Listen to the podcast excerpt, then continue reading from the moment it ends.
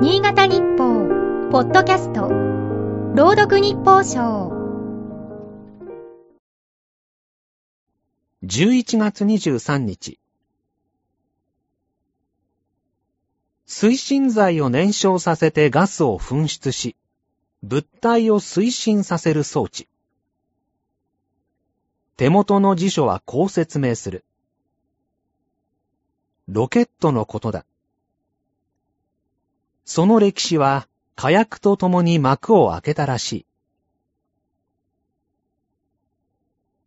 千年以上前の中国で火薬が発明されると、その爆発力を使って飛ばす武器が使われるようになった。矢に火薬入りの筒を取り付けるなどしたようだ。その後、ロケット兵器の技術は世界に広まった。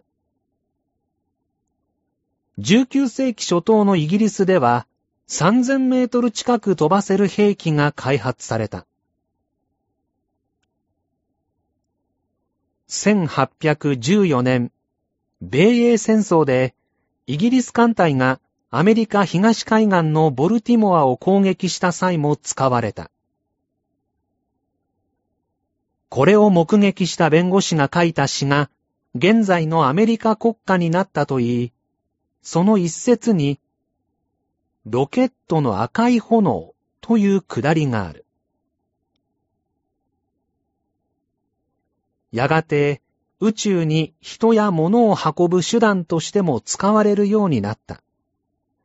ただ、生い立ちは武器だ。現代でも兵器としてたびたび使われる。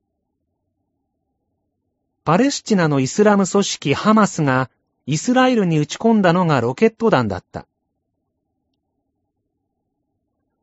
ハマスの兵器は比較的簡易な仕組みのようだが、目標への誘導など精密な性能を備えたものはミサイルと呼ばれる。